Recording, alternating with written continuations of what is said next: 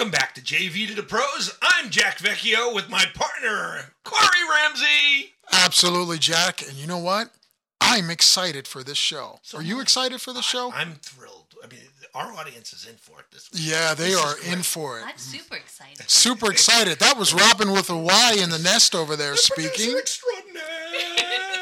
And then and then sitting directly across from me is Paco, the last man standing. Very last man standing because he's the technical genius. Thank you very much, gentlemen, and let's proceed.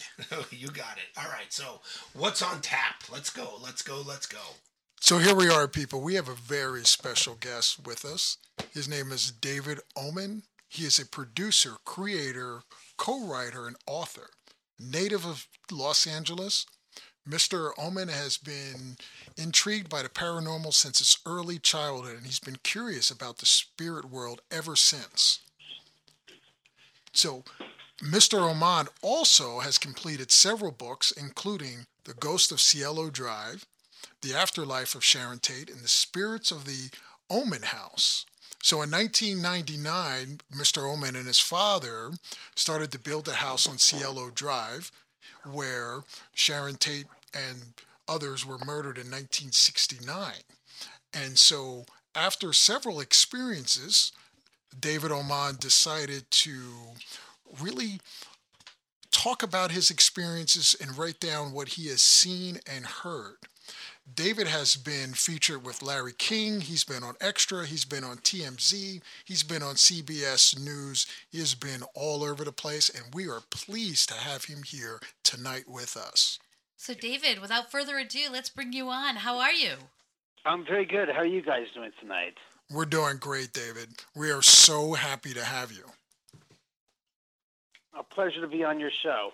Great. So, do you want to tell us a little bit about how you got started with this? I mean, I'm really intrigued by, you know, the origin of all of this. Um, well, let's see. In 1999, my dad called me, late in 1998, in November, on a Sunday morning, my dad called me up and told me that he found a lot that was uh, for sale in Beverly Hills, and it was a foreclosure. And uh, I basically was woken up to hear the story, and it was like, all right, fine, I'll meet you up there. And when I got up here, it was basically I got here before he did. I looked down the end of the street and realized that I was at the, um, you know, about 150 feet down from where Sharon Tate's house once stood Wow. on the private drive. That's amazing. And, how did you, um, I, I'm sorry, David, how did you feel about that? When you first saw that, what was your feeling? Well, when I first saw that, it was amazing because I had been here in high school in the late 70s, early 80s, but the house was still there. And at this time, the Sharon Tate house was long since demolished. They had torn it down in 1994, some four years earlier. And it was basically, there was nothing there that was left of the original property. It was just, um, as a matter of fact, it was just a vacant lot. And they were doing construction on it at the time.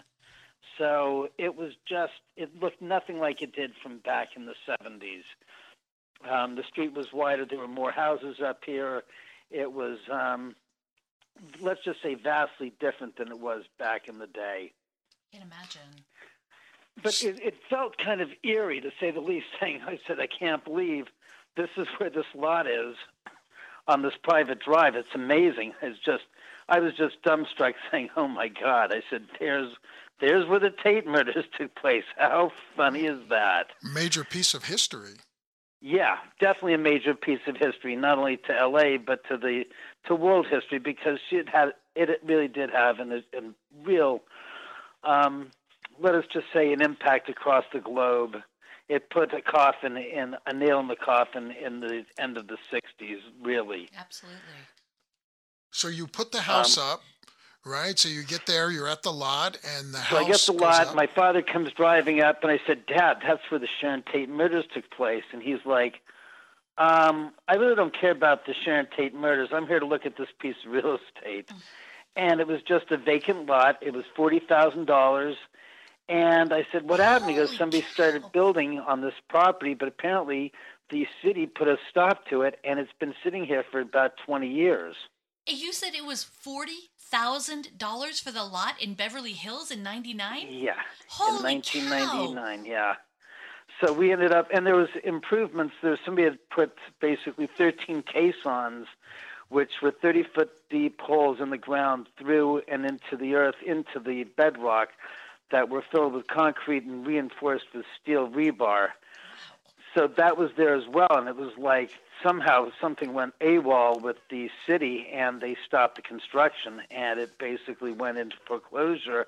And the bank had held on to it for a number of years, and basically wanted just to clear it out of its inventory of non-sold properties that they had to get rid of. That is So- amazing. Yeah, no, it was very fortuitous. My dad loved to build on houses on hillsides, and he found out what the problem was. And as it turns out, somewhere during the construction, they had pulled the plans, I mean, pulled the city ordinance, and they found that somebody had transposed the map for the area and said private street. And originally it was a private drive, which to you and me it sounds nothing more than semantics. Certainly. But legal term terminology wise, a private street is maintained by the city. It has a speed limit. It has to have all the basic improvements, such as the utilities, the sewer lines, and the gas lines, all have to be taken up to the property by the city. Um, it has to be 22, was it 25 feet wide minimum, and has to have a 38 foot wide turnaround spot for an emergency vehicle. Where private drive has the exact opposite. It's maintained by the homeowners. Utilities, sewer, and all the other things are brought up by the homeowners, and the city has no ordinance as far as the, the speed limit's concerned, and the paving has got to be done and maintained by the homeowners. Sure, and that would make a lot So, of sense. and it doesn't have to be 22, 25 feet wide and have a 38 foot wide turnaround spot. Well, as it turns out, that's what happened. They had tried to construct a house here. Somehow, they, the, the plans looked into the CC&Rs at the city, and the plans on the map had been transposed incorrectly, and they stopped the gosh darn permission, the uh, permit, and the whole thing was stopped. And we got the plans, and my dad said, "Wait a second. It originally was designated as a private drive, not as, and then it was transposed incorrectly as a private street. And as it turns out, we petitioned for it to have it returned to the original way it was, and as it, it was designated as a private drive. And therefore, we could build up here, and the house was a buildable house, and we ended up building the house here. Outstanding. How long did it take you Yeah. to build your house? Pardon? How long did it take you to build your house there? Um, well, as I said, we bought the lot in January of 1999, 20 years, 21 years ago, and um, started building a couple months later because we had to go through the permit process.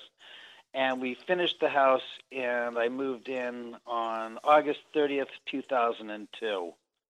Okay. So literally three and three quarter years from the day we bought it. So I wanted, and I wanted to ask David. So during the time of things being uh, built, was there a lot of people coming up and visiting the area? Did you have a lot of distractions during that time? Uh, tourist wise, let's Yes. see. Um, well, let's see. When we started, actually, construction started, I'd say late 1999, which would still coincide with the 30th anniversary exactly of the Sharon Tate murders. Yes.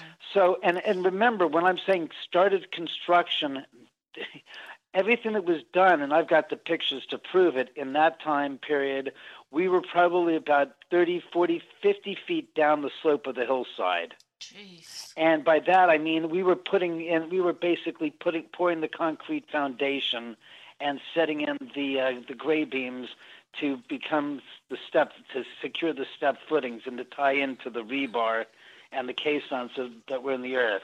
So early on, we wouldn't have been up on street level. We would have been literally on the side of the hill, you know, dealing with putting in the framing for the concrete pour that was going on and stuff like that. So I wouldn't have seen, we wouldn't have been seeing a lot of, I wouldn't have personally seen a lot of anything around then. Right. Um, when we started building the house and we actually got the framing up and the floors were up, oh, I can clearly remember being here plenty of times and seeing people walk, driving up and walking up the driveway.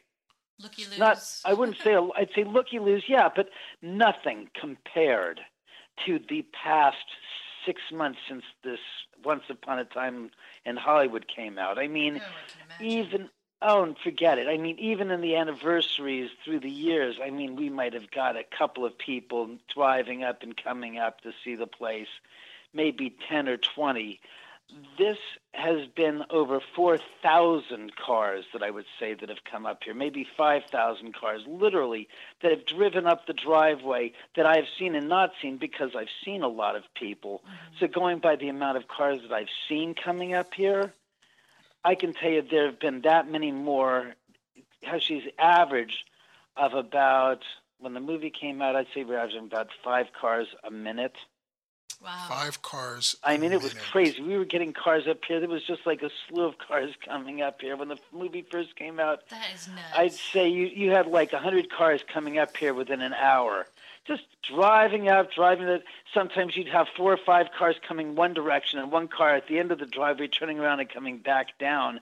And it was just like going, oh, Jesus Christ, are you seriously? And David, I'm guilty of that. I'm one of those cars. I'm one of those five cars a Yeah, minute. That's and then it the slowed down. You know, it slowed down. I, I wouldn't say cars a minute it, it slowed down a lot over the past That's couple of you know months, but it's come back to like now we're getting about ten cars an hour, Ten Wow. cars. and I'm an going, hour. what happened? And then you find out that basically there's a, re, a, a, a news flash that Quentin's going to release a three-hour version or a four-hour version, which it just reinvigorates the interest.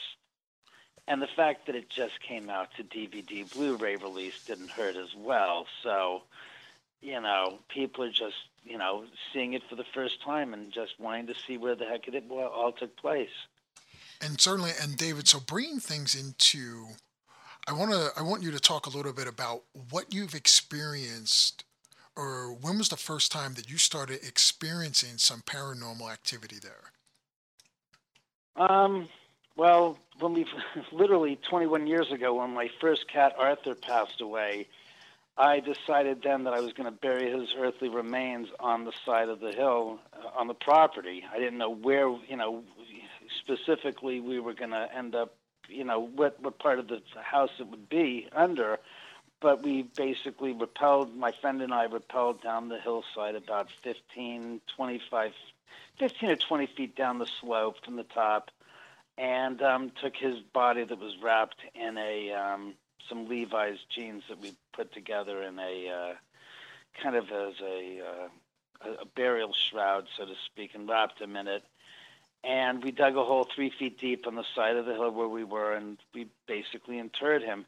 And I was there with my friend Sean, and I said, Sean, I said, I had the strangest feeling. And he goes, What's that? I said, I have this feeling like we are surrounded by a bunch of pallbearers here with us. Mm. I said, I, I said, I can't explain it. I just, it just doesn't feel like it's just you and me. I said, I feel like there's just a bunch of people like honoring Arthur with us eh, as we bury him in the ground. And he goes, it's kind of strange. I kind of feel the same thing. It just feels like, like I said, we're being buoyed. And he goes, yeah. Like they're here just to raise your spirits, just to say we're here to comfort you. And I was like, yeah, that's strange. That is so strange. And I was really choked up, and we basically put him into the earth and, you know, buried him into, into the uh, side of the hill. And um, it was just the strangest thing. And then during construction, it was like um, when the floors finally got put on, put up, you know, you would be walking around on one level, and it was like, you know, that sensation when somebody comes up behind you and you know they're going to scare you or try to like boo Yes. and you can just hear you can either hear or you can just feel and sense their presence behind you Right.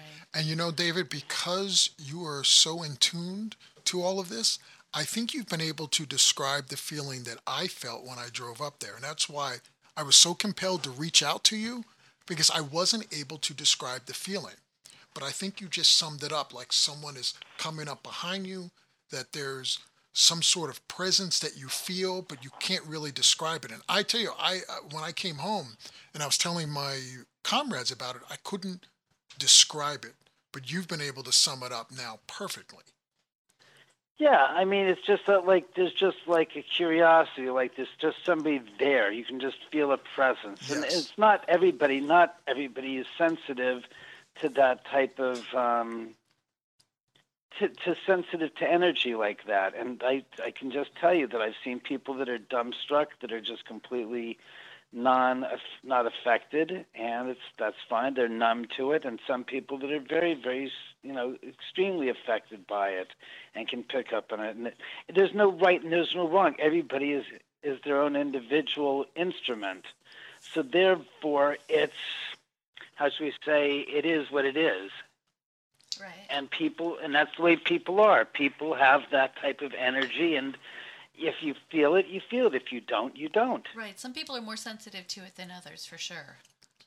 exactly and that's really what it comes down to and you know you picked it up you felt the energy and that's normal some people just don't feel it and there's nothing wrong with that it's just the way it is Yes, I mean, I felt it so much. That's why I was compelled.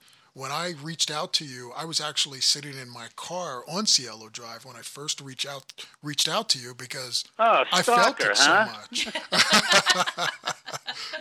you sick bastard All No, I wasn't I'll even make sure. sure that I have the uh, the AK-47 trained, locked, and loaded. Oh, that's a horrible, David. You know, I wasn't even sure that Oh, you would reach horrible. out to Listen me. to him. Oh, it was across the street. I was like, oh, really? He said, no wonder my neighbor called me and told me about you. yeah, I'm familiar with you. Yeah, that's okay. I've given we've got, myself we've got away. now. methods to take care of people like you. Yes, we know you're kind. Loopy sales. Yes, okay. You know, it's so. Um, in your book, um, Yes. The Afterlife of Sharon Tate, one of your mini books, what were some of the things that you discussed in there? What were some of the main points of that book?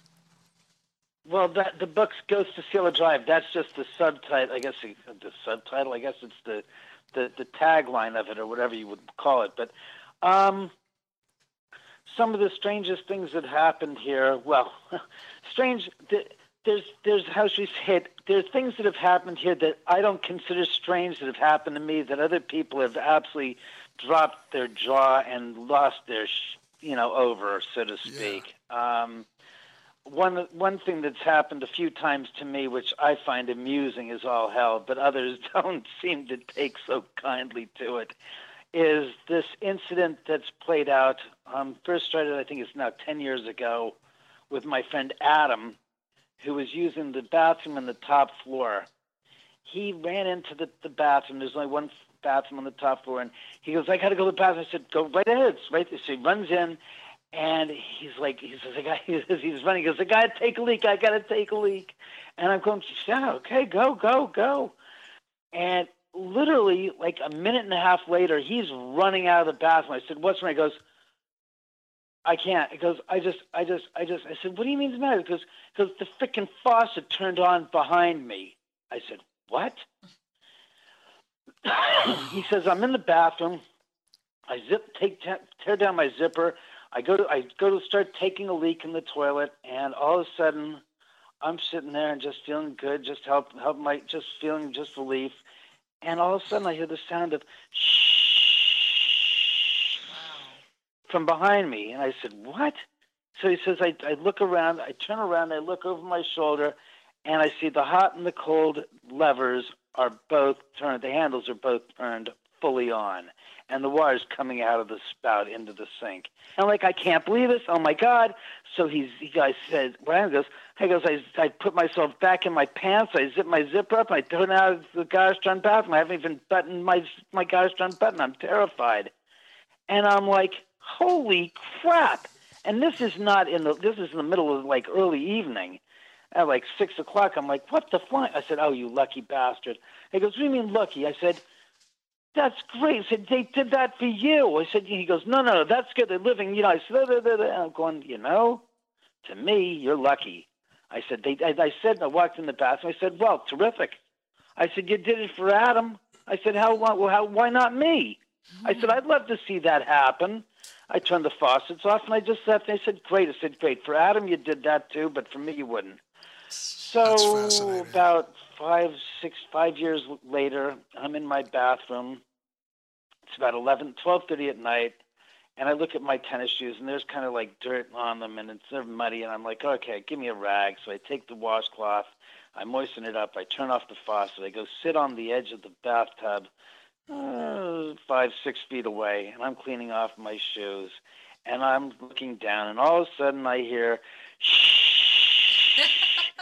I look up, and the faucets, both hot and cold handles, are turned on, and I'm like, I look up, and I said, "Oh, that is so cool." I said, "Okay." I said, "That's it." I said, "Finally." I said, "Thank you." I said, five years after you did it for Adam, I said, five or seven years after you did for Adam, I said, I said, that is so cool. I said, I so appreciate it. I said, but I said, on a serious note, California is going through a terrible drought right now. So you got to do me a favor and lay off the water gags. I said, I really appreciate it. It's cool, but can't do this anymore. I said, find some other way to get my attention. I said, I said, not that I don't appreciate it. That I said, I'm so happy you did it for me. I said, I know you, you did it for Adam. I said, I know you did it for me once before, where they turned the faucets on in the middle of the night, but I didn't find out until later on. But they didn't do it right in front of me. Mm-hmm. It was like I was in, in the bathroom. I came back to the bathroom later on, and the faucets were on, and I'm the only one in the house. Most no people would be moving there. out after that, David. No, I just I said no, for, for what? So I had to pay a few more dollars. I scolded them and gave them what for and said, "Don't do it again." You know, we have a I, I pay for the water. You know, please, not the electrical as well. So it then happened that um, a couple years later, I had some friends over for for my for a dinner party, and my friend's wife is on is is now on the third level, checking out using the the facilities, the bathroom on the third floor, and the guest bathroom and the guest bedroom, and later on I said, "Where's your wife?" I said, "I don't see I don't see your wife," and she goes, "Oh no, she's in the back of the car. She's freaked out." I said, "What happened?" She goes. Well, apparently she was using the bathroom in the third level, and um, the faucets turned on by themselves, and she freaked out, and she's now in the back seat of the car, you know, doing her texting in, on the Wi-Fi from your house, but she refuses to go back in your house. I was like, what? So for three hours of the dinner party, she stayed in the house, uh, outside the house, in the in the car in the front of the house. Oh my goodness. So, David, your So there's- you perspective know- is, I'm, I'm sorry, David, your perspective is very unique. And what I'm really fascinated, and I have to ask you this tell me what has brought your comfort level, because you seem to be extremely comfortable with the paranormal, where I have found that most people aren't. When did it start for you? When did you become so comfortable with that type of activity? Since I realized that that that we're all going to die, and it's stupid and insane to sit there and be upset about things that we can't control and answer, and just accept it and deal with it. See, the key word to the universe isn't love; it's acceptance. That's what the true universal word is. Love has nothing to do with anything in the universe. Acceptance, meaning there's nothing you can do about a ghost. Get over it, accept it, and deal with it. Don't get all pissy wissy about it. Just like we're all going to die at some point. Eventually, some point, our lives are going to cease to exist. And to crucify literally those that have passed away before us and cast them asunder as being devils or demons or such is not only stupid, it's pretty insulting. And, in, and, in, and really, in a way, it's insidious because it's just like when you have a fear of a different race. It's the same thing. If you say classify a ghost or somebody who's dead as a as a particular group of individuals, I think they get the worst disrespect of all pe- races. Why? Why do we disrespect the dead in so many ways and cast them aside as being, as we say, devils or demons or you know, the worst thing is you know dead people spirits lie. And it's like no no no no no no no. Humans lie. Mm-hmm. Spirits do not lie.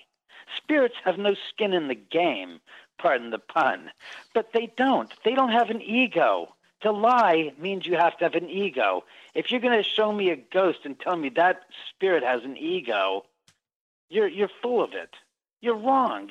Spirits don't have egos. They don't have agendas. Humans have this. That's a fascinating Spirits outlook aren't trying to hurt us.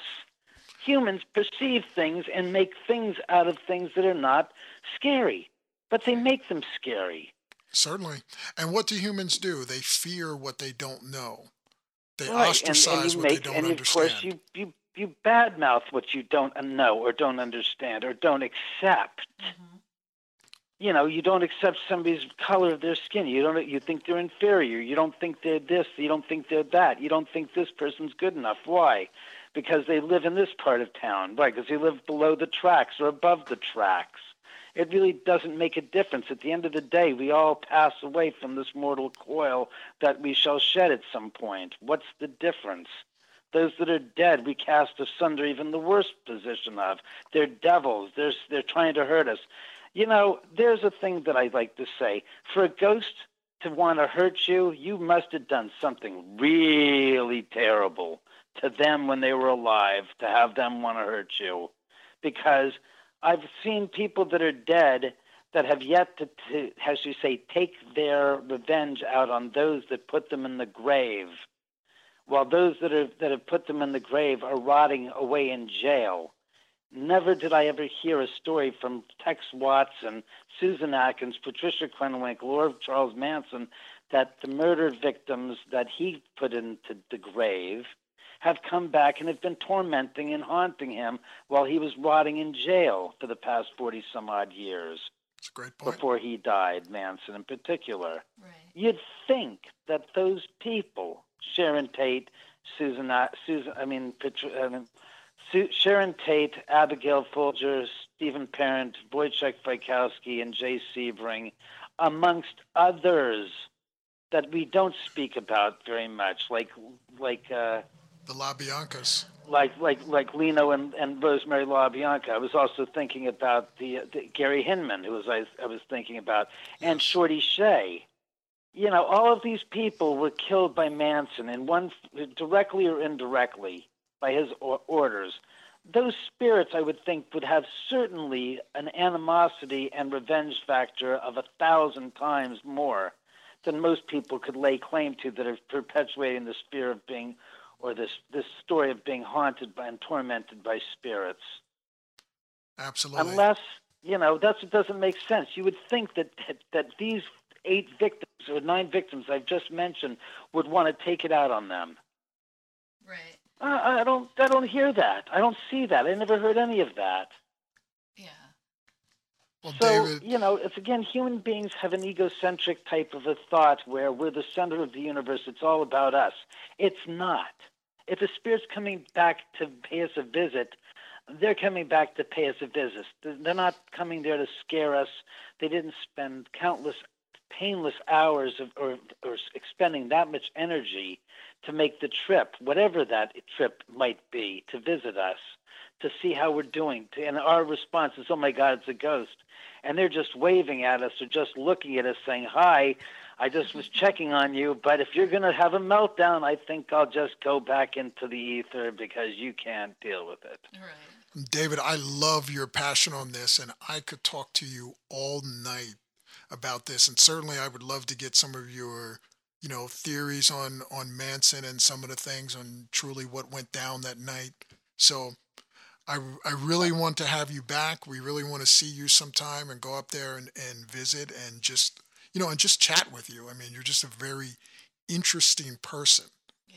Yes. Could do a show from up there if you want. Yes, and and your perspectives. I, Yeah, I if you want to do a show up here, that's uh, you, you could do that as well. I'd be happy to have you guys do a show up here. We would love to do the show up there with you. Oh my gosh. Absolutely. Believe Yes. me, the spirits will, will be more than happy to chime in. They uh, have no no problem, you know, speaking on camera or on on radio. They uh, it's funny. People, the, the, the listeners are commenting in the chat room. They, they hear this little girl's voice. It's like, oh yeah, that's that's that's par for the course. Yeah, we've got that going here.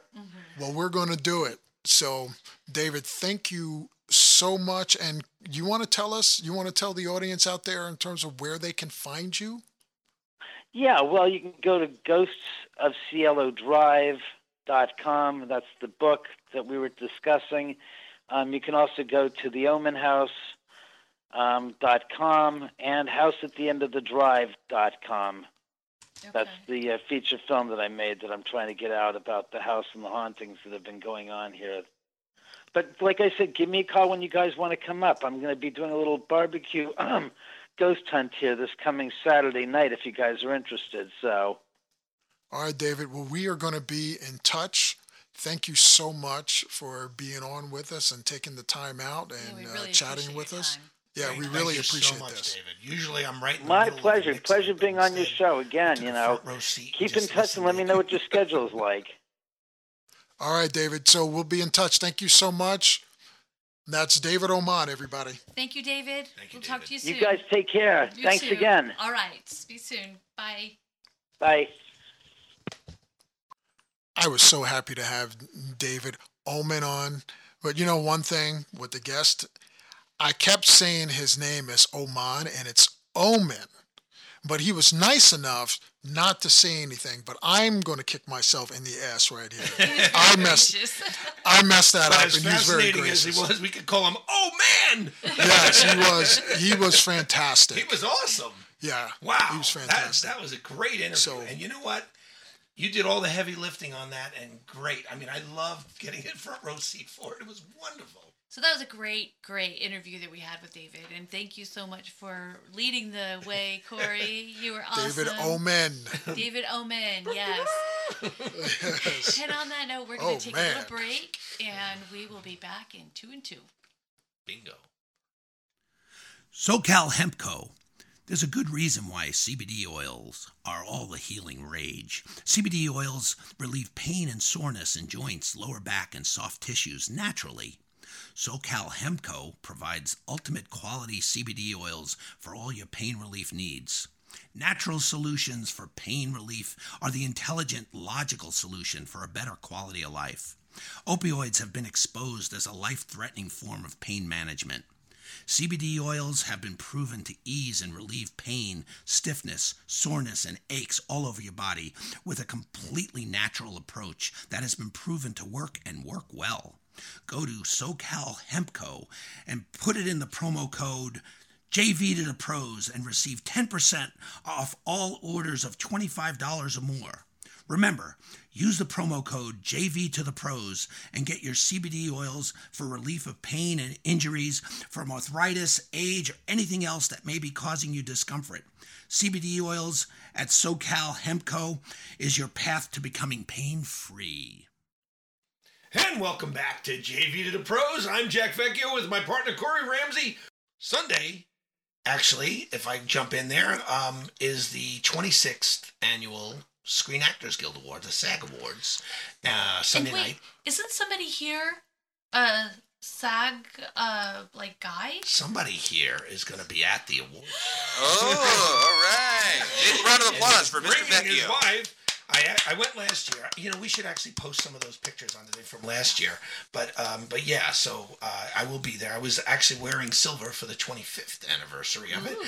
and it was it was. It, I'll tell you what. It the, the camaraderie, the the, the the the the mutual respect, everybody in between each award uh, getting up and just kind of making friends and reconnecting with people and you'd be so surprised at the networking that goes on you'd be surprised I wouldn't. I wouldn't be. everybody is dying to work with everybody so it's fantastic it's a good night and and and to tell you the truth it's it's good dinner it's good time it's a lot of laughs and then we literally afterwards we cut out everybody gets up and we literally critique our own show Nice. Nice. so And with so- the good food, do you bring doggy bags? or no, we don't. You No? know what? Ah. it's one of those things that's kind of weird. Like you wouldn't walk out of the Screen Actors Guild Award show or the Emmys with a doggy bag. See, that's where you need big pockets, people. or big pocket bucks. Hey, Some so, that uh, good Like, food Unless you're Get rid of leaving with an tiny- award. so Jack, Unless you're leaving um, is the award. SAG Awards any different from any of the other big ceremonies? Yeah, oh yeah, the SAG Awards. I mean, the, the, the membership of the SAG Awards, you know, the Screen Actors Guild is, uh, I think it's 220,000. That's a lot of And to put things in perspective, how long I've been a member, I've been a member over 30 years. And when I joined, it was about $600 to join. Now to join, it's almost $4,000 to join. Yeah, that's a lot. So yeah, so you really have to dig in and make sure you're going to make a career out of this. I mean, you know, It's six hundred not quite as egalitarian as I thought. Yeah, but the, the great thing is, so many every almost everybody is so aware of each other's work, and I do enjoy. We should play that Kevin Bacon game sometime because I mean, I'm I'm really surprised that I'm like literally one, maybe two degrees of separation from everybody because I. I mean, I've worked on over 100 films and I couldn't tell you how many TV shows over the years. So let's talk about the Screen Actors Guild Awards. Um, do we have some sort of a list of the nominees, etc.? Miss Robin, producer extraordinaire. Let's dive into What into are our it. categories? Well, yes, let's take a we dive into the deep end.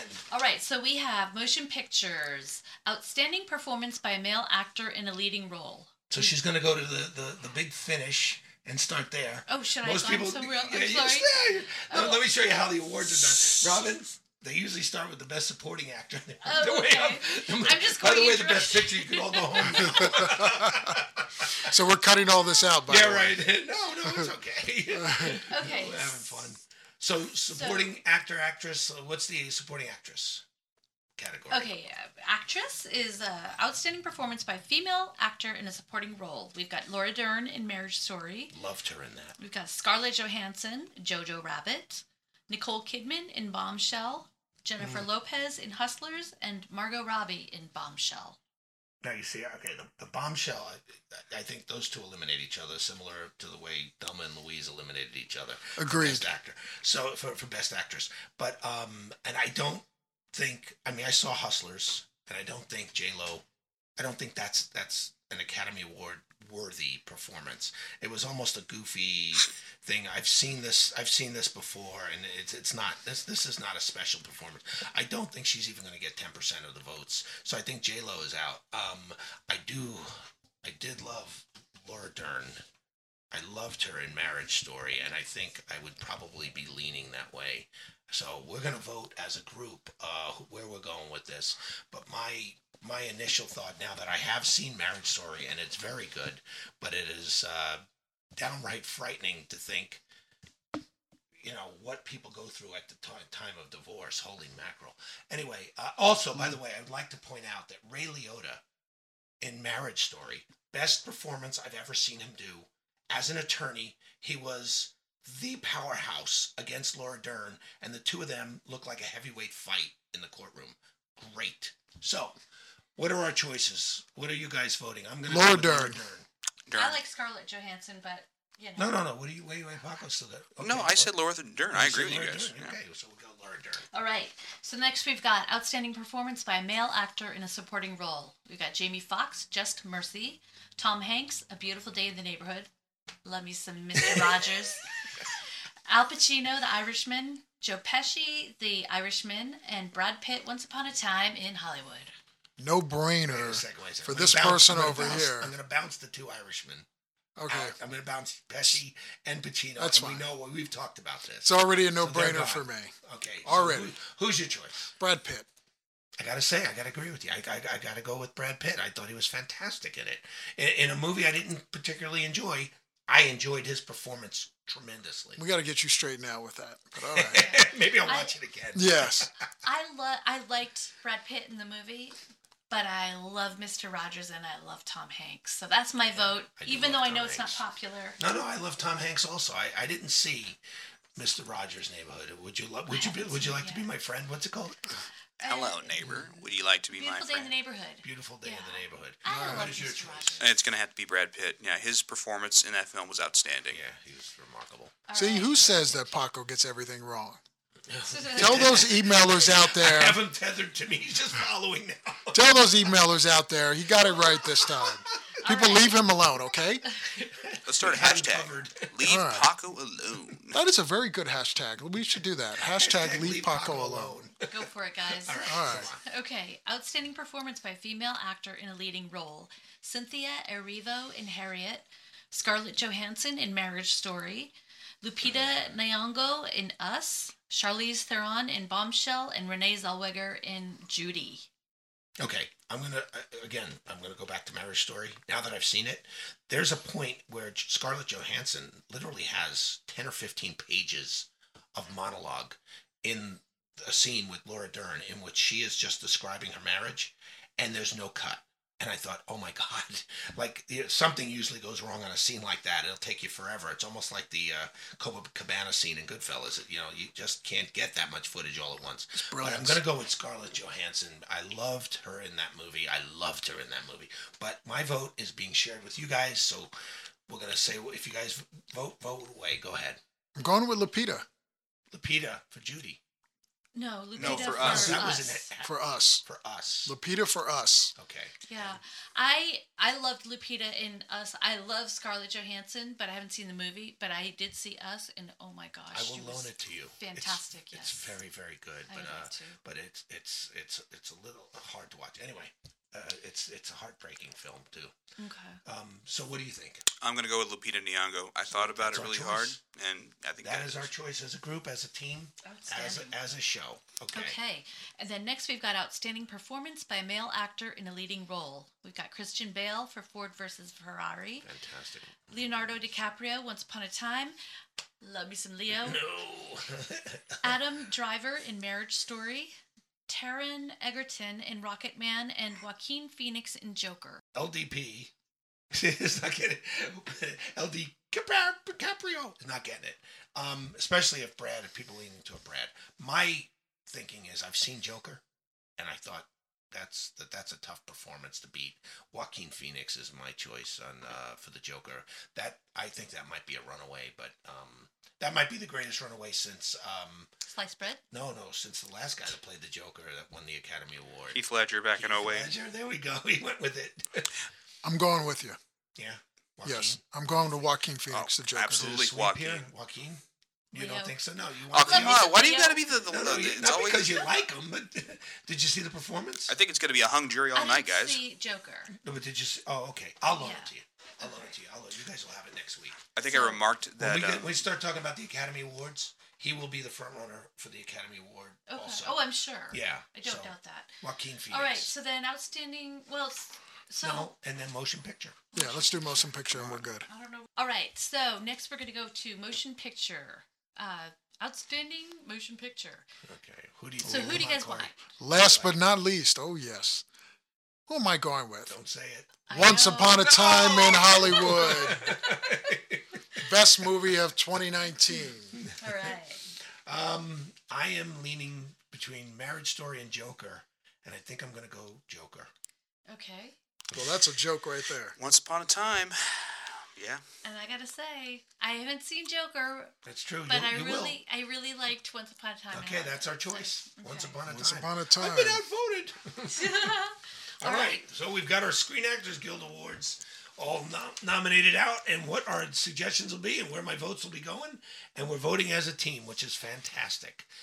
Um, okay. Thanks for sharing that with us, John. No problem. This is going to be fun, and then you guys hopefully you'll see me at the awards on Sunday. We'll be looking for you. And the one other thing that I'm going to be looking for, Jack, are you going to bring a doggy back?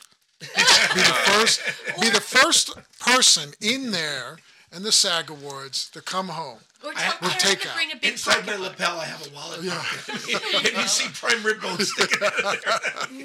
A takeout. No, All right, perfect. they don't overfeed you that much. Oh. Anyway, so it's going to be a good time. Corey, what do we have on slate next? It is time for The Truth is Alien. Alien, alien, alien, alien. All right. Bottom line here the Bermuda Triangle. That's what I want to talk about for a little bit. Is it real or is it a hoax? I'm actually going to put this out to my comrades here. What do you think? Lay it out for me. Well, give think, me your I, opinions. I think when I was in high school and I dated Bermuda, I, it was real. And we digress already. So there's just too much that you just can't ignore. You know how many times things have come up missing. There have been ships that have gone right through the Berm- Bermuda Triangles, cruise ships, and they've announced it after they've gone through. But there have More also shi- been ships that more ships lost in than there. more ships than not have gone through. More ships and more planes Way. have not. So have not gotten lost. right, Right. Paco, opinion. Well, the Bermuda Triangle is the stuff of legends. And you're right, both of you, because it is a very well uh, traversed region. A lot of planes and cargo and uh, cruise liners go through there. And there's also a lot of, uh, I mean, it's the by the Caribbean, so there's a lot of narcotic activity. So there's bound to be, you know, It's true. There is there, There I mean, is a there's lot, of it. yes. They're going And- into Miami. And, oh, absolutely. Yeah, I mean that's a that's a big hub. A lot of people will. in the It's Grand Bahamas. Central Station. The Bahamas, that's how people make their living. right. Certainly, Robin. Where are you at with this? I just think it's very mysterious, and I think that perhaps there's some kind of magnetic pull or something like that that is causing odd Something. disturbances. Yeah. You know, I mean, I have to wonder I mean, everyone is familiar with the big whirlpool that's in Belize that nobody goes near. It so it's like the end of the, Right. water's going to. But uh, here's the other thing: is I don't know if you guys remember the Twilight Zone episode where they where they couldn't find the kid from behind the bed, and they realized that the wall was was uh, access to the next dimension. I'm wondering if that's something that opens and closes the way that did in that episode, where it opens and closes periodically. And it's without rhyme or reason, or we haven't been able to figure it out. Well, here's the thing with the Bermuda Triangle. You know, it all started with Chris, with Christopher Columbus and some of his logs. And in his log, when he was doing his first voyage and he was sailing in that area, he had reported that there was this giant flame that came and hit in that uh, also in that area and also he saw a strange light now was that a meteor what was that we don't know And that was in his logs. that was in his logs in christopher and christopher columbus in his first voyage Well, you know, my my suggestion to him when I was here in a previous life is I told him he should have gone. He should have. we've gotten really rude here I told him he shouldn't just take one boat. Go with three. Trust me. go with three go with three In case two break. Well, you know, you know what's interesting. You know what's interesting about that is that uh, Shakespeare's Tempest is supposed to be written about the Bermuda Triangle. Really? Yes. I did not know that. Mm-hmm. That's amazing. Some scholars, some scholars think that that's what Shakespeare was writing about. So do you think that Shakespeare has actually had actually gone through it, or No, because just- he would have found he would have found the other side of the land on the other side. They were looking for a route to India at the time.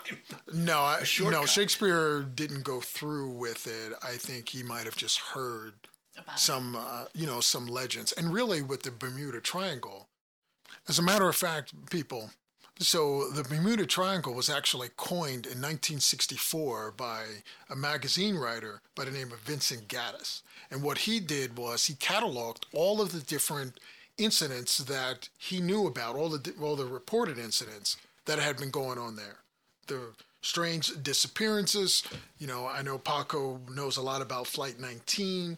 There are a lot of different ships, aircrafts that all disappeared through there. Now, when, when did stuff start getting chronicled as being missing or disappearing?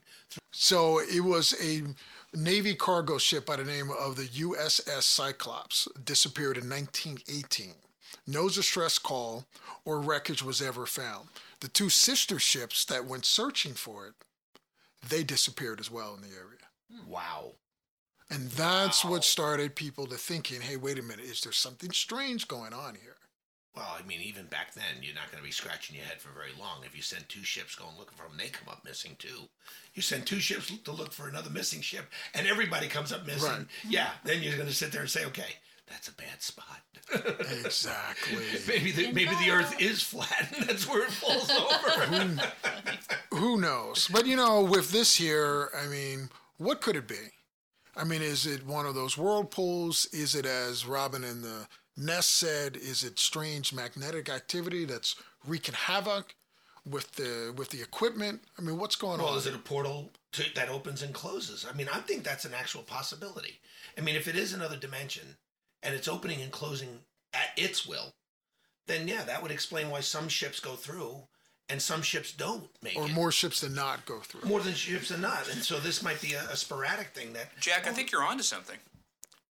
or, or I'm on something. Well, or you're about to go into something. Yeah. No, I Um, mean, no, if you but, think uh, about it, that's a possibility, especially with the books you write. No, well, it's like it supports like you guys have you guys have uh, obviously you guys have experienced deja vu.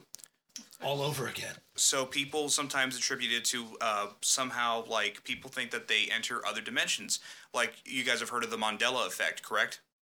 Is that a Spanish beer? Mandela effect. Mandela. Yeah. So Mandela. basically, it's like when you have like this memory of something that didn't happen or something that did happen, and history says otherwise. For example, if you grew up hearing about the Berenstein Bears, when in fact it's always been the Berenstain Bears, or the Monopoly guy, we always think has a monocle. He doesn't have a monocle on the box.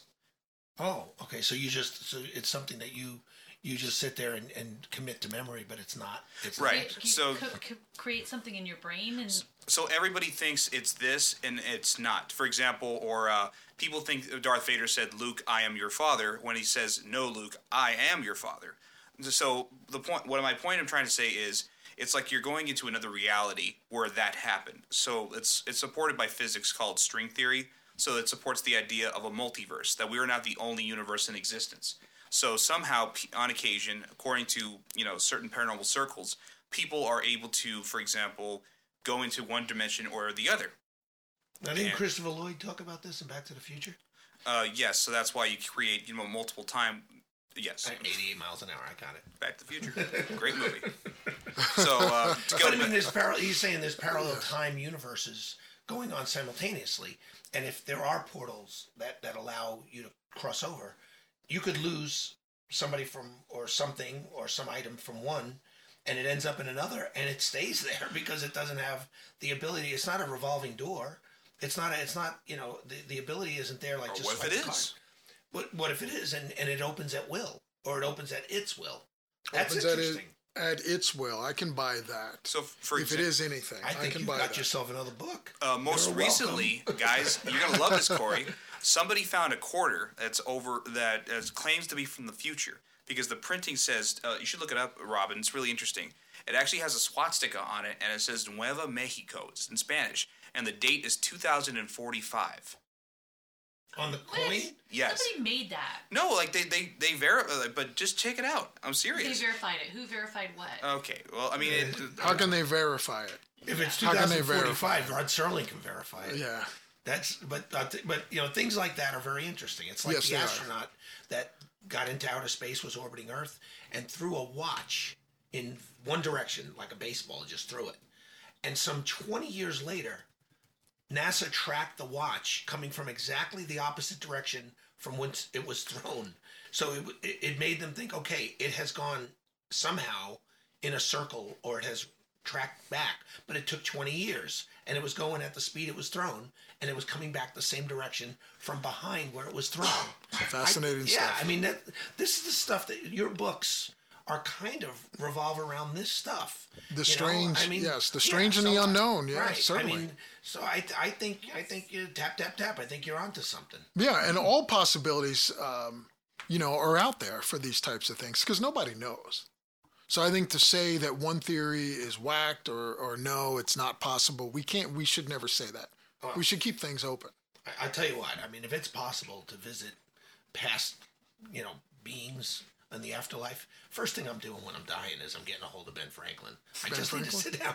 I just need to sit because he was so far ahead of everything. I just need to see what he was thinking and maybe sit him down with Stephen Hawking and just watch the two of them have a conversation. Now that is a question as we wrap up here. The truth is alien that I want to pose to the th- three of you. Yours is Ben Franklin. Mm-hmm. Paco, if you could go back and meet someone from the past, who would it be? That's a really interesting uh, question there. That's why I asked. Yeah, that's, that's what's compelling about it. I would I'd probably have to go back and want to meet Belushi. Oh, that's John Belushi. I would like to be John Belushi. Wow. Okay. You know what? It, it would be interesting um, to find out in in the aftermath of the success of Ghostbusters, one of your favorite movies, how John Belushi felt about Bill Murray's portrayal portrayal of his character. No, absolutely. Belushi was supposed to play that Right, no, he was going to be right. Venkman, So yeah. I would, and, and Bill Murray admitted flat out, I can't do it like Belushi. Belushi would be an inter- That's a pretty good choice, right? No, there. absolutely. Belushi's a Well, good That's call. why I mentioned it. Yeah, no, you did good. And Robin? Robin with a Y. Hmm, I might like to meet uh, Katharine Hepburn, maybe.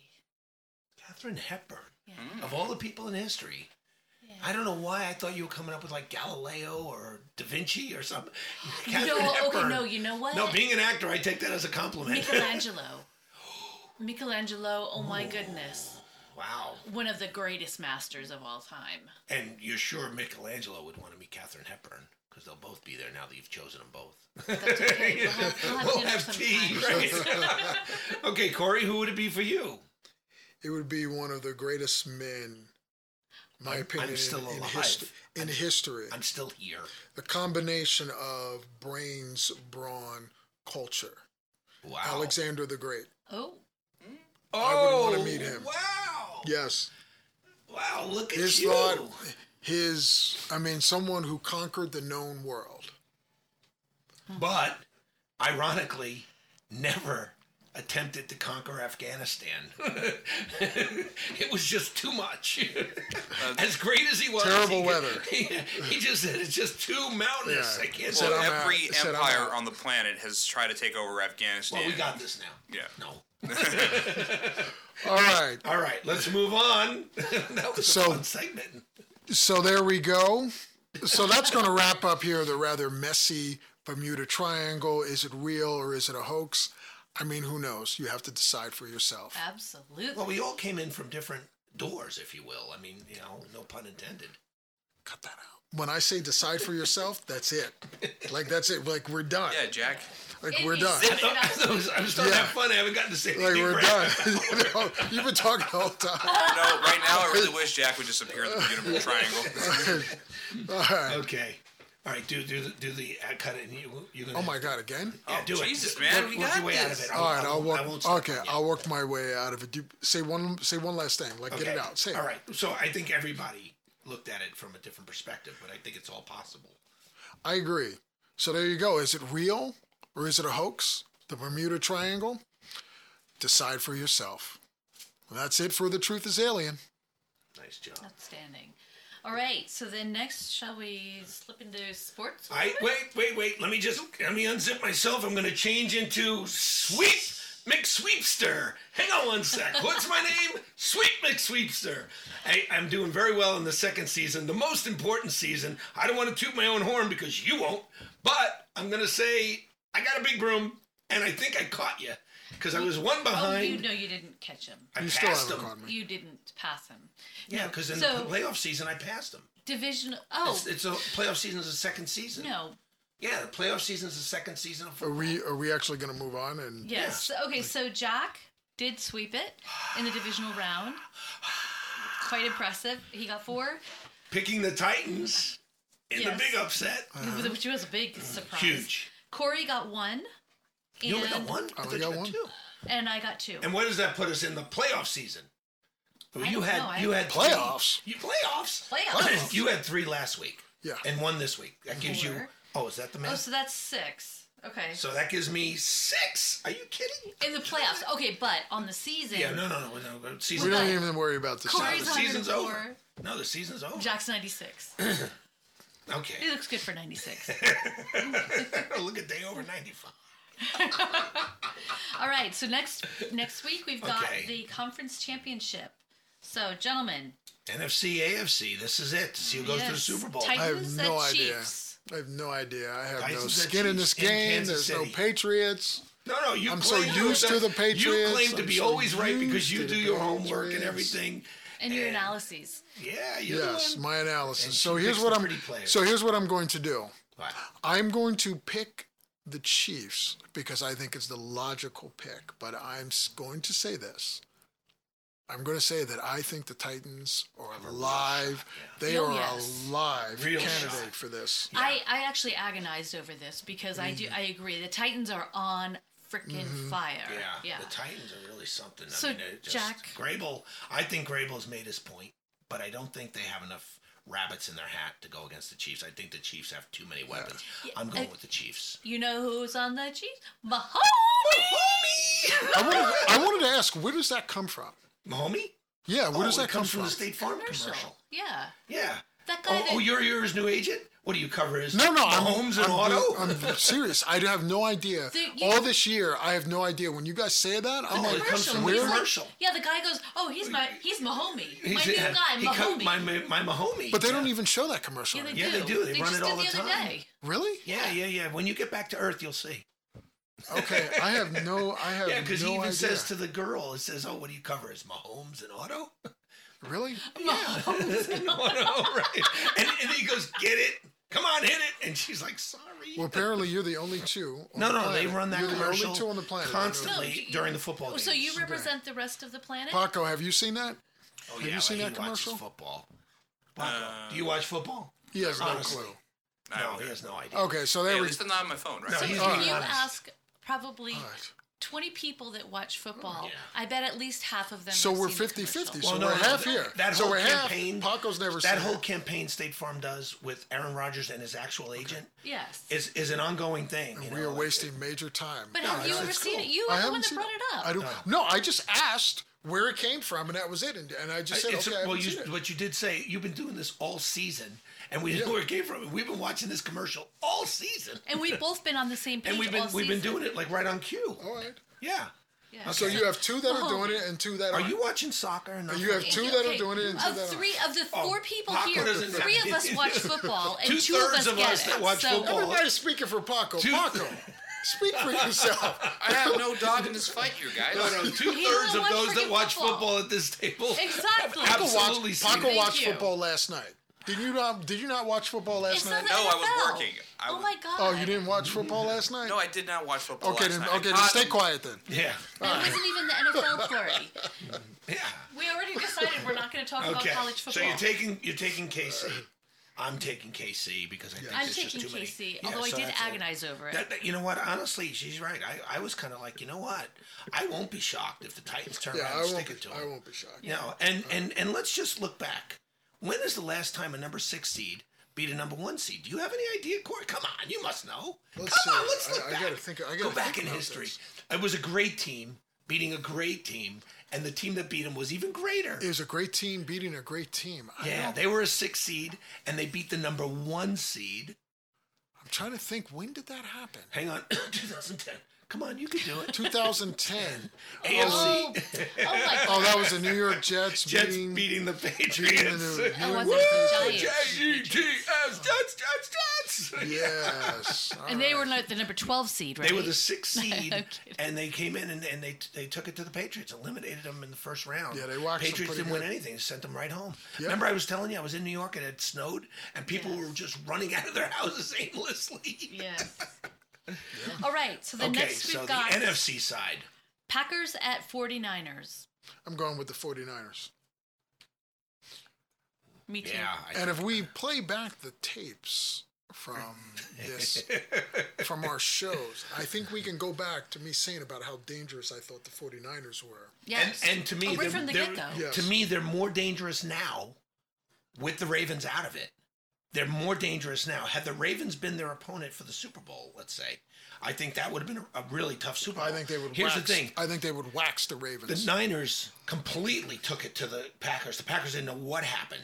I mean, it was just a slaughter, and I think that's going to happen again, especially in Santa Clara. So I think the Niners take it to them, and, and I think, frankly, Nick Bosa has one of the greatest games of his career, and he has been a force in every game. So I think Nick Bosa is going to be the key. He might be the MVP of the NFC Championship game. I say the Niners do it, and it's going to be a Niners, a soft KC Super Bowl. Niners Well, you are know- nasty. Well, It you know, would- the KC is hosting their second consecutive AFC Championship I game. know. That's pretty impressive. You know, it would be kind of cool though if the Chiefs and the Packers were playing because then you'd have Mahomie and you'd have Rodgers Aaron and, Rodgers. and, those Yeah, and the commercials, commercial. you wouldn't be able to miss them. And there, and there we go. And there's the good analysis that we get. you, yes. get to, you get to have those commercials embedded in your head. But I'm for the- glad- and you've missed them all. I know. we just Unfortunately, were I have watching missed the game them. the other day. So Amazing. for the record, I chose the 49ers also. So we are all on the same page for Sunday. Yes. Yes. How about yes. that, huh? Yeah. Wow. So And let me say this, gonna- and let me say this too, because I think this is a good segue. Uh, you know, also talking about sports, that we do have LSU that did win, you know, the national championship, which could go down as one of the greatest college football teams of all time. yes. And also, we had a chance to look at the future number one pick overall that's going to the Cincinnati Bengals, Joe Burrow. and that is Joe Burrow, Absolutely. the real deal. Now, Six touchdowns. Now, I don't know if I've pointed this out on the show, but Joe Burrow is so impressive. He's amazing. Yes. But Joe Burrow, as a college player, is actually older than Lamar Jackson. Sure. Oh And my Lamar God. Jackson is this year's MVP in the NFL. That's okay. And Joe Burrow is older than him. And Burrows is a better thrower. He's amazing. Than, Is- uh, than Jackson. Is Joe Burrow in the NFL or he's in college? No, he's still? college. he's NCAA, going to be. he's going to be the number He's one going to be pick. the number one pick. He, he just won the Heisman. Yes. And he and and he and guess who he was throwing to? Randy Moss's kid. Thaddeus Moss. Yeah, Randy, Randy Moss's Moss? kid is a great receiver, and he just seems to tiptoe along the sidelines, and he's got hands. Randy Moss's kid is it Thaddeus? Thaddeus Moss. can catch, and he plays like his dad. He might even be better than his dad, and his dad is a Hall of Famer. I'm not willing to go that far. Hey. After one game, I'm not willing to go that far. It's Randy not one Moss is game. the I've been best. watching him. I don't watch college, but I've been watching him all year, and I'm so impressed with his with his wherewithal of the sideline. What He's year able to get his toes down just inside the chalk and drop out. I'm like, how does he know where exactly the chalk has been laid? What what year is he in? He's coming out. Oh, It's him and Burrow. They're both coming out. They will be in the top five picks. They'll be playing against each other. But the, but Would you like to take a bet that Thaddeus Moss will not be in the top five? this isn't going to go down like Randy. Randy dropped. Do you want to take? Do you want to take a bet that he will not be top five? I will take that bet with We'll you. bet another dinner. We're Yeah, dying let's to go bet out to another dinner, dinner. again. I'll Yes. tell you what. We'll go to we'll go to Freddy's. Okay, wherever that I'll bet is. you Fre- Freddy's. If you're Freddy's down by the In and Out Okay. National. No, that's probably We'll go where there. my homies goes. I have no idea. where Yeah. no, no, it's a great place. No, it's a great No, place. yeah. And they have custard dessert, custard ice cream for dessert. Okay, so good. Mm. What's the difference between ice cream and custard? I have to know. Oh well, it's consistency. It's uh, it's it's it's We'll custard this is custard is fantastic. Yeah. But on but as far as consistency goes, you have Burrow, sixty touchdowns, amazing. Holy cow. sixty Yeah. touchdowns in college, Yeah. It's and he's just 23, 24? 23. twenty three. Holy 23 years old. Yeah. Cincinnati Bengals, they are on the clock. and and no scandal about his college career. No scandal. Unlike Baker Finally. Mayfield, who had a DUI and then he tried to run from the cops in front of the camera on the car. No, this kid is a real deal. I mean, he comes from the football background. He's got his father. I mean, this is Peyton Manning all over again. Now, I'm not saying I'm not saying he's going to be as great as Peyton Manning, but I'm saying he's out of that mold, the Peyton Manning, Andrew Luck type of mold. Now I'm he's glad that you type brought up luck because you remember the Colts fans were saying they wanted to lose so they can get luck. Suck for luck was the was the campaign. Mm-hmm. Suck for luck. Suck for luck was the campaign, and they held up Right. signs. Suck for luck because they wanted that pick. They wanted to lose to get that pick, and it was suck for luck. And then luck comes in, and he does great for a little while, but he doesn't have the career Manning But then he has. sucked. Well, well, no. Then injuries. it- It's a tough sport. It's, Yeah, it- it's like being in thirty car accidents a night. I mean, No, I mean it was. I mean, he came in early on and brought more success, I think, than Manning. Mm. early on. Yes, early on he Yeah. had more success. Than Manning had at the beginning Right. of his career. I mean, we forget. I mean, the Patriots stood in their way from them getting in the Super Bowl. I mean, Luck, what in 2014 was in the AFC Championship game, and that was his sec. What his second season? well, I don't want to run a pun here, but it really deflated his hopes and dreams. Absolutely. And when you lose 45 to 10, Yeah, yes, you're certainly deflated, deflated- footballs are, deflated his That's dreams. a real problem. I don't know what there. else might have been deflated out there, but I'm just guessing. Uh, I don't know. but that was the Deflategate game. Just saying. Just saying, 45 to 10. Just saying. Well, the Patriots, the Patriots won that game in the freezing cold, and that was the whole scandal on that. But you know, I I I I, I like what Luck has done. I like the fact that Luck wants to come back now. He thinks he's had time to heal. Now he's looking for a job. I don't think Luck Luck's is interested back. in coming back to the NFL. I don't believe he's because he's been back. offered a job to broadcast. He said he thinks he can come back. He thinks And his, play? he's injured. Yeah, he said his injury is over. He's healed. And he's pretty young, and he- isn't and he? Indy doesn't want him. 31. Oh, he's 31. No, he's on the wrong side of thirty. Thirty is the Oh, mark. okay, you get on the wrong side of thirty. That's that's where the, the, the pendulum swings the other way on football. Oh, I would take him on New England in a heartbeat.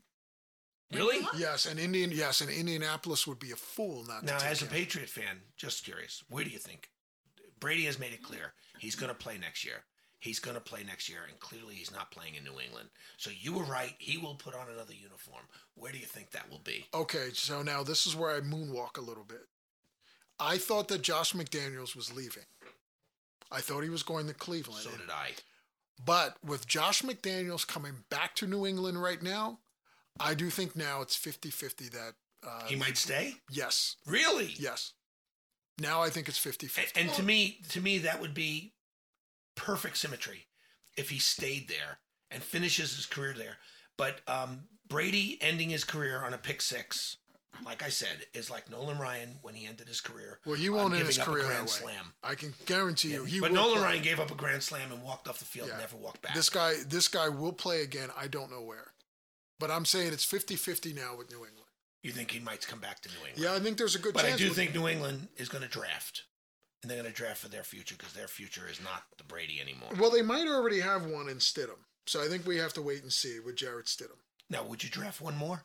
Just, just in case. I mean, it, Yeah, it- they did. the way people translate from it from Yes. college to pro. Yes, because if you recall, right after they drafted Garoppolo, they also drafted Jacoby Brissett. And they had those two. So, yes, I would draft another one. I would draft. all. And remember, when they drafted Garoppolo, people were laughing at them because they were laughing at the name. And they thought it was funny. Oh, Garoppolo, oh, Garoppolo. It was all that kind of jokes. And I was listening to um, sports talk and people were laughing about it. And now look, the guy's in the AFC Championship And he game. is a good looking He's in the man. NFC Championship. Yes, I'm sorry, the NFC Championship game. Right. Now, let's cover something else in sports before we sign off. Um, Oh, I know you and I talked about what what happened with the Houston Astros, and um, why don't you tell the listeners uh, what the surrounding circumstances are and what happened? I mean, I'll just say, as as a ball player for my whole life, stealing signs is really kind of a part of the fabric of the game. But the way the Astros got caught doing it this time, with the technology, I mean, the technology, when you have screens in the dughouse, when you have all sorts of things, you have all sorts of things going on, wherein you've got cameras in the face of the, you know, of the opposing players. I mean, where you can see everything. I mean, where was it, Jack? I mean, they had it in a dughouse, right? Right in the dugout. Right in the uh, dugout? Right, right. in the- And and if you've got it in the dugout, and the cameras are always in the dugout, Right. facing the dugout, you can't get away with it. You got to be in the tunnel in the darkness doing that. And if you're in the darkness, you can't pick up signs. So, what kind of signs are we talking about? Like Okay. run and stop so and so stuff like if that? I'm the pitcher. uh-huh. And I'm I'm pitching, and my my catcher throws down a sign Right. between his legs for a fastball or curveball, and usually fastball's one, curveball's two, and sometimes you do. Oh, like- yeah, sometimes yeah. you sit there and go fourth sign, fifth And they sign. so they'll put yeah, but they put the paint the fingernails because their fingers are in the shadows, Right. And they have fluorescent fingernail polish on. but if um if I turn around and I say to my catcher, we're going with fourth sign, and he puts down a sign, he puts down a sign, he puts down a sign, and then that next sign is it. I know that's it. He continues to put down signs. Now they don't know if it's fourth sign of, but if I throw a curveball and they saw the fourth sign was curveball, they know the next time the fourth sign is the pitch. Oh, I so that's So they know what's so if coming. there's a guy on second base, he's basically looking over my shoulder at home plate, Well, why wouldn't and he? he can signal to the batter. He can do some sort of signal if he Okay. touches the way you've, you've seen um, Yes. uh, uh, Yeah, uh, like managers. They sit there, and they wipe, and- they wipe yeah. their arm- yeah, they wipe their belt buckle, and all of that is language. All of that is code. Right. And if he turns around and is signaling, the, now I, I have to admit, this has been a kind of almost a fun part of baseball for many years, and I've been a victim of it, and I've been on the other side of it. Now we were at the World Championships in Phoenix. Uh, 10 or 12 years ago, and two of our pitchers weren't playing that. And we were at um, Tempe Diablo Stadium, which is where the Padres are roommates with the Seattle Mariners. So it was a big stadium, and two of our pitchers went and sat in the bl- in the batter's eye, what they call the batter's eye, out in center field, and they sat on a little seat out there, and the two of them looked like they were doing the wave, except only one of them was doing the wave sometimes. And because they were looking straight at the catcher, and if one of them stood up to do the wave, it was a fastball. So the ah. batter can see in the batter's eye past the, the pitcher what was coming. And we started just rocking this guy. And that's when they had those guys get off the batter's eye. so okay, so then So we were cheating a little bit. So then, but in this latest scandal, so one team had people that were like Astros. The Astros were watching, and they were like, "Well, what's why is that a?" because no, they were they- using because they were they were using using el- technology. technology, which are not allowed to. Is- So it's gamesmanship that you can do. So in other words, I'm looking at you right now Right. Uh-huh. and I'm stealing your signs. But if I'm actually filming you, then that's the problem. Oh, Right. If, know, I, if I'm on second base and my batter, my batter on my team is looking at me as a as leading off second base, Right. and I act like I'm pointing to third base, and I'm holding one finger out.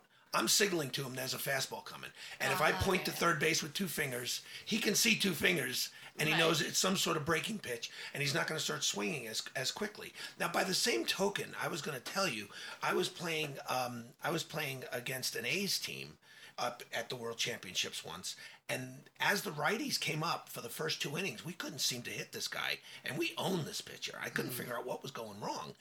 And then I realized that they had put in the stands a member of their team's one of the wives with one of those old 35 millimeter cameras. And she kept taking pictures as the pitch came in so the flash would go. So our righties were facing the flash and couldn't see the pitch. And finally after she did this about 10 or 12 times i realized she wasn't moving the film the way you had to move the film to the next Yeah. picture and i jumped out of the dugout and my manager freaked out because i didn't call time and i told the, the um, home plate umpire what was happening and he went and looked at the camera and ejected her from the stadium but she had already gotten through two innings which is Right. 20% of the game See, there's gamesmanship and then there's you know Cheating. out and out cheating, and this is out and out cheating. Right. And here's the thing: it was so egregious, they fired the manager and the general, General manager. I saw that. You've Well, never so- seen this. That's some Well, bush league Well, the stuff general right manager there. got fired for a different reason. He got fired with the Astros as the Astros were on their way to the World Series. He got fired because he was doing an interview and they were talking about a relief pitcher who had been arrested for domestic violence. And he was so arrogant. He said he said to this female reporter, at least we got, and I don't want to say the guy's name because we don't want to publicize him, but he was arrested for domestic violence and was probably guilty and is awaiting trial. And this guy said, it doesn't matter, at least we got so and so. And she was really, really ticked off at that. And they fired him for sticking it in their face like that and making the, the organization look bad. That didn't have to do with the signs. The manager was well aware of what was going on with those Oh, tablets, and he denied, denied, denied until they he showed they showed him the footage, and there it is. There it is. It's in the dugout, for goodness sake. yeah, I mean, okay. and It's- everyone's looking at the dugout when they're on the field. They're, everybody's looking all over the place. You're in the World Series. When I when I read, I obviously did not read the entire article. I just read the the headline. I thought they literally stole signs, like as they were saying stole baseball signs, and I was like, Oh my gosh, you mean like turn right here? I was like, why would somebody I was trying to think what she was talking about. a sign, like a, a metal sign? that Everybody said sitting in row? W is not going to be able to find their seats. that sign's been stolen. That's funny. Hey, concession stand, forget about it. No hot dogs today. That is, I think that is very funny that she thought it was stealing signs. I don't even know what ballpark this is. The Like, sign's we, been we stolen. have the garage bar downstairs with all the signs, and so I was Something just thinking stadium in the. Bronx. I don't know what it is. That's funny that you thought that actual signs were being yes. stolen. Like uh, players' wives section. I don't know where we're supposed to sit. Now, There's no Jack, I have to ask you, but you said that uh, so. Uh, so you said that pitchers would put like uh, like a bi- like luminescent like fingernails. I mean, Yeah, yeah. They would paint their catchers paint their fingernails with like So that- um, fluorescent orange or fluorescent green, so that when they're when they're hiding the signs and they're squatting down, even though it's in the shadows, it still glows because it's been in the light for a moment, and I at least can see it. Because if you think about it, if the sun is shining from one side or the other, it creates just a darkness. Right, no, and then I, I- can't see it at all. It works the same way. When I was uh, actually, I, I played blackjack all the time. There was a guy that got caught because he had he did the same thing with cards. So he played a certain game where you could actually handle them, as opposed to they tell you not to. Right. So he would put like a little bit of paint that was invisible, right? But he wore glasses where it had like it was. Oh yeah, with like the black light glasses. Exactly. Yeah, yeah. So I know what you're talking about. he about. marked the cards. I think he's buried in uh, needles. Yeah, probably. fresh dirt. so. so here's the thing with this egregious cheating, Jack. now, what were the I'll penalties? this Do you know what the penalties were imposed? So, five million dollar fine. Right. Wow. Huge. Loss, fine. Loss of first and second, Second round, round draft, draft picks, picks. in 2020 and 2021. 2021. For both teams? no, they are Oh, sending just a the- message because this is Pete Rose type stuff. Yeah. This is the type of stuff they can't have in baseball. Right. It it knocks out the integrity of the game at the spine, and they can't have with they can't have technology take over and and become another form of cheating that they're going to turn a blind eye to. They can't have it. And before anyone says anything, those that are listening, this is nothing like Spygate, mm-hmm. where it was just they were filming with Spygate, they were just filming at the wrong location. And the Patriots were arrogant enough, they were allowed to film, and the Pats were arrogant enough to just film at the location that they said, no, you can't. Right, and they mm-hmm. were filming a great, great, great team. Yes, the horrible New York Jets. but Jack, I want to I, I want to ask you with all of this, and now we know that this is blatant cheating. Should should the championship be removed? The From the first, the, the one from two years ago. Yes. No, you can't. You can't. Yeah, I- here's I the thing. agree with that. I think there should be an asterisk, just like there's an asterisk in- with the Black Sox of 19 when the Reds win the win the World Series. There's an asterisk in there because clearly the red the the red the black What uh, is White the Sox. asterisk going to say? Well, the, the asterisk the asterisk. What about talks USC? about- they have an asterisk with anything no, with OJ. The, the, the, Chicago White Sox threw games. Yeah, if you ever see, yeah, you ever Yeah. see eight men out?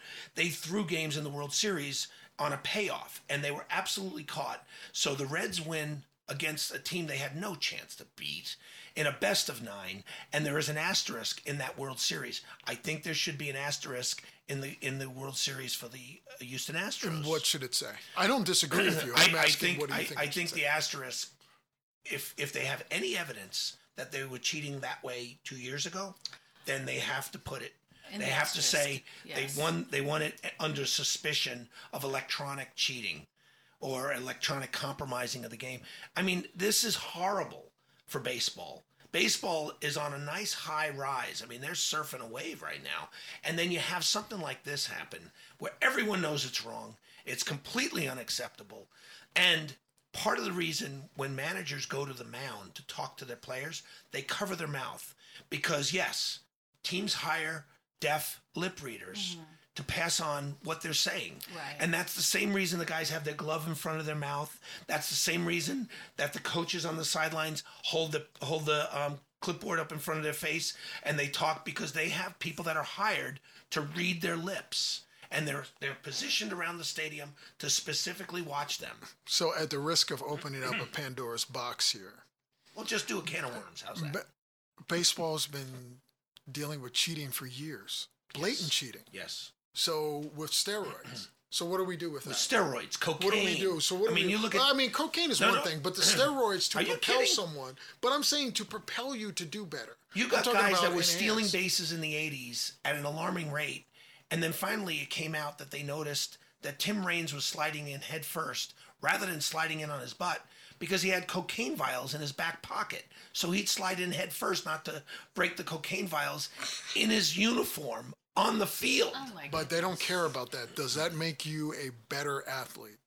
And what I'm saying is, no, that's that's what I'm saying. Steroids, is cocaine, Steroids. I'm saying steroids does. So they what would do not they do, do with it that? if, they, if it didn't improve. But they didn't care. station. But they didn't care when Sosa and McGwire were doing all that. They didn't care about Bonds. But do they now? Brady like, Anderson. If, you're caught with with steroids in your system now, Well, they randomly test. They randomly they- test. they- but Oh, what so they it's not like here's what they used to do. If you're on a team, you're on a team, and they, they would say, Robin, we're going to be testing you on February second, and you need to go get tested for steroids. So I'm gonna then stop you would just now. then you would just stop Get what you're out of my doing, system. and they did it by design because they gave the guys enough time to clear out their system. And the moment they would test, they knew they wouldn't be tested for at least six more weeks, so they could turn around and juice for the next six weeks, Mm. Right. and then they'd get another warning and they'd clear out. It was a ridiculous system. And my thing is just pick a lane. And I'm not taking some moral high ground here because I personally don't care if somebody takes steroids. I really don't. Football, baseball, basketball, I don't really care. I don't. So my thing is if you're against it, if you're against that kind of stuff, then be against it all the way. Yeah, but if you run a sport in which you are a role model for up and coming young kids and athletes that are going into the sport, you can't sit there and say, "Hey, it's your choice. You want to do some." I'm some the role steroids?" model for my son, not some stranger. Sorry. But let's be, let's be real about Sorry. this. Let's be re- yeah, kids he's look right. kids that look at these athletes as role Well, yeah, we're being real. That's yes, the while we're truth. being real about it, that's still. I mean, that's the parents. You have to you're- lead, but you if have you're to letting lead But by Tim individual. We're talking about the common if person. you're ta- well, I, I don't care. We have to look at this individually. We're talking. I'm talking about myself. Myself. I'm not going to let That's my you. son. I'm not going to let my son look up. Okay, Tim Raines, so he can hit a ball and he's fast. But you don't know anything about him. He could be the biggest jerk in the world. he could That's be an abuser. That's right. So what I'm saying is, I, I don't I hate when people throw in oh the kids oh the kids. or Think of whatever. the children. You know what? Tell your son to clean. Tell your son to clean his room. The greatest, what you need to do. The greatest, Okay. Instead of hang his on, desk. the greatest Yes. year Thank you. of American sports was 1998, and part of that reason was because McGwire and Sosa were trading home runs and blowing right past Babe Ruth And I and, his record. But and I have second, no they- problem with that. They that. were smacking home runs Okay. at an alarming rate, right? Yes. So so McGwire's hitting home, Sosa's hitting. It comes right down to the. They're hitting home runs at a ridiculous rate, and there was no doubt they were juicing. Now let me tell you something. I did a commercial with Sammy Sosa before he started juicing. Now I'm a good sized person, and I was a lot bigger than Sammy Sosa when we did that twenty and six feet, something like that. No, I'm no, I'm no. I mean, I at that time I was low two twenties and six foot, and I was a lot larger than Sammy. When Sammy started juicing, I could have looked like I might have been his nephew. He just ballooned up. Everybody ballooned up. Bonds. I mean, they Brady just Anderson hit 50 home runs. Right. That should tell you yeah, anything right, there. I mean, but I and but never see- did it again. Right, never did it again. But I don't care about all that. But wait I'm a fine second. with it. I'm Major- fine with What Bonds. I'm saying is, Major League Baseball knew that Right. they were doing. They knew what was going on. Right. And all they cared about was butts and seats. so we want to take this moral high ground now. Right now, all of a sudden, Now they're we- sitting there saying, saying we're going to be holier than thou. We're going to That's sit there my, and put a that's stop to my it." problem. No, you're right. Just pick a lane. That's right. all. I don't and, care. And instead, they're wavering back and forth, and it's on a seesaw. Right. Right. They're picking whatever's more popular right now, and so right now, this is unacceptable. And Yes. that's what that's the position they're taking. I agree with you. I mean, we can go on all night with Yeah, this. we can go But- on, but- and we'll and, we have. this will come up. This will come up During the uh, baseball uh, again season. because believe me, you're going to hear from Dodger fans out Right. there. I'm quite sure that they're going to say, "Oh, we lost our championship." Because right, yeah. No, you lost it Because- because Clayton Kershaw does not pitch well in the playoffs. That's why you lost. no, he's a great regular season pitcher. Okay. Now all Dodger fans will hate us. No, no, but he's true. It's true. He has proven Okay. himself to be a great regular season Yes. player. I would take him off the playoff roster. Thank you. Yeah, I would. There's some guys that just that's not what they're built for. And you know what? We're coming up on baseball, so we'll talk about Oh, that. you're Baseball gonna- season's right around the corner. and you guys are welcome to come out and see me pitch. I'll be pitching We'll do again that. this year. Yeah, and we need to go to I'm we need to go to a game. pitcher. We need to go to a Dodger game or some California. You know, I've never game. been to Dodger Stadium. I'd love to go. I've never been either. Yeah, uh, Chavez Ravine. Let's make a trip of it. We should make a Yeah, trip up there. absolutely. We'll get some sound bites. We'll bring them on the show. All right, That'd be let's- great. Pretty cool. All right, that's that's a plan. You know, It's a wrap. Yeah, we got it. All right. So let's wrap this up. This is JV to the Pros, episode three of the 2020 season. I'm Jack Vecchio with my good partner, Corey Ramsey. And I'm here with Paco, last man standing, Hiyo. Technical genius. Yes. and Robin with a Y in the nest. Producer extraordinaire. Hey, y'all, be kind. We'll see you next week. And thanks for listening.